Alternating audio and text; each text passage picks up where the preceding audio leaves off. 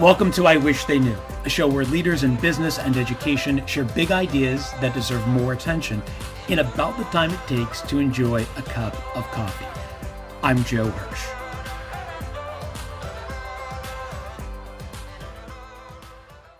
Today's wish comes from Sally Helgesen. Sally was cited by Forbes as the world's premier expert on women's leadership. That's right, the best. She's the author of numerous books, most recently, the co author with Marshall Goldsmith, a mutual friend, of How Women Rise. Sally, welcome to the show. Joe, it's wonderful to be here. So tell everyone out there a little bit more about yourself because I'm sure now that they know that you are the world's premier expert on women's leadership, they're intrigued. Well, I'm really someone who has had a consistent mission in her life for the last 30 years.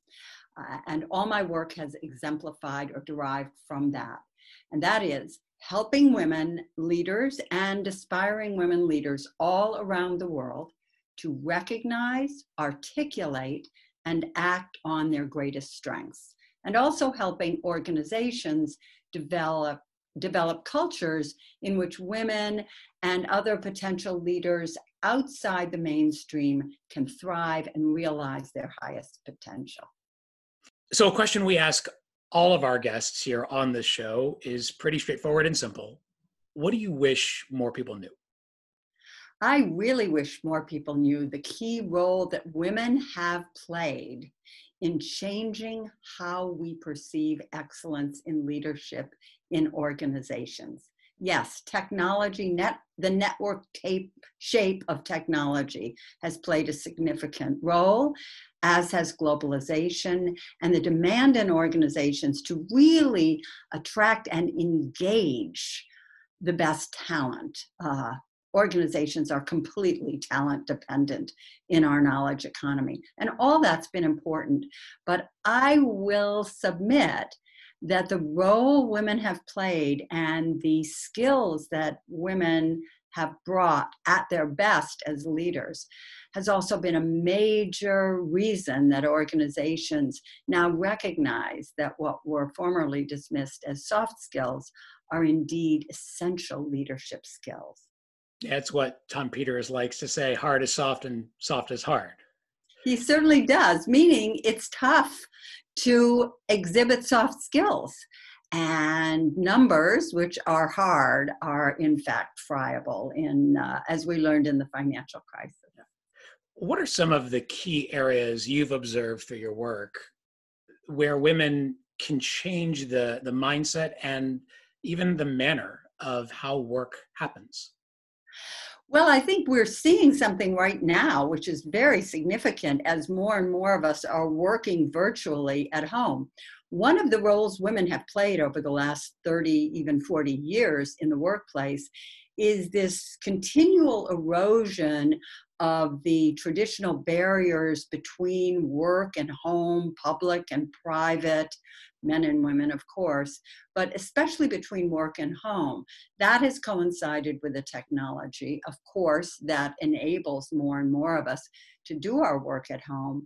But what has been fascinating is that women, one of the reasons I believe they've thrived is they've been very comfortable from the start at bringing the skills they've developed in their private domestic lives into the workplace, including the capacity to notice what's wrong with people, whether people are really on board with something in real time, uh, and at the same time, bring the professional skills of work uh, back home.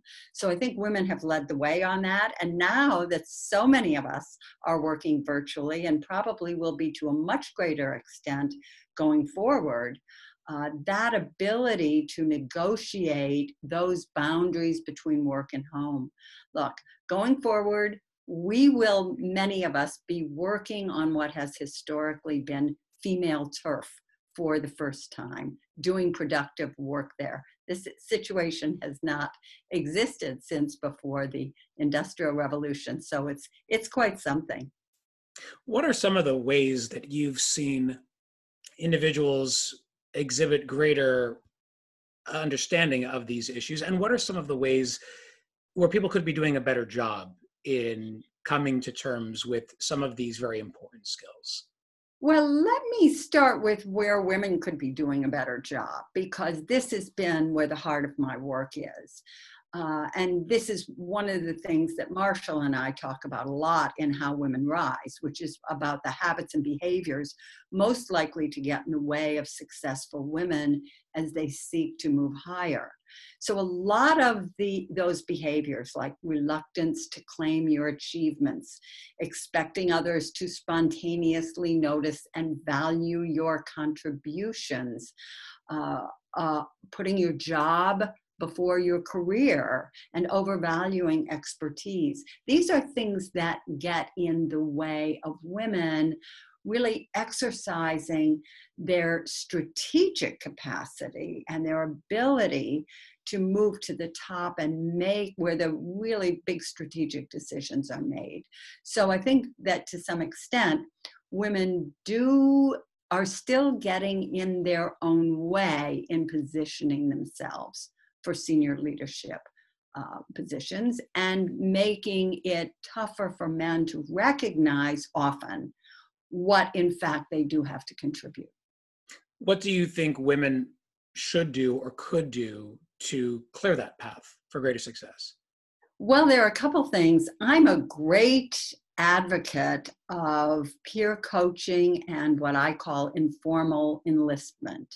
Marshall has wonderful data that shows the people who are able to make positive behavioral change and sustain it over time all share one thing in common. They did not try to do it alone. They may have worked with a coach or a peer coach. Um, so I'm a big advocate of peer coaching, but also informal enlistment, which serves as a great tool for building allies with men, where you ask for help. In this meeting, I often get overlooked. Would you just watch and see if you see that happen? If you feel comfortable speaking up on my behalf, please do. But really, just watch and, and verify that I am having this experience.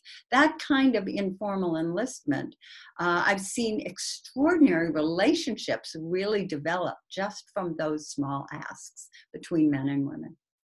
So, women have many natural strengths and skills they can bring to bear in the workplace. It's timely because we are all facing that very, very challenging situation where women have thrived traditionally in the past.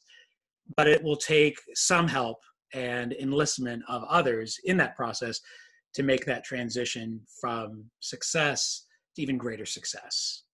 We can't really, women can't really rise unless men and women rise together. And so the it really engaging one another as allies and finding ways to move forward is so important. And I would suggest that, especially in this very untested, confusing, uncertain, sometimes frightening, sometimes absolutely thrilling and exciting new frontier that we are living on, uh, this is a great opportunity to do this. Great advice. Sally, thank you for sharing your wish. My pleasure, Joe. Great to be here. Thanks for listening. If you like what you heard, please rate and review the show. It helps others find us. For more ideas on how to communicate with impact, visit my website, joehirsch.me. See you next time.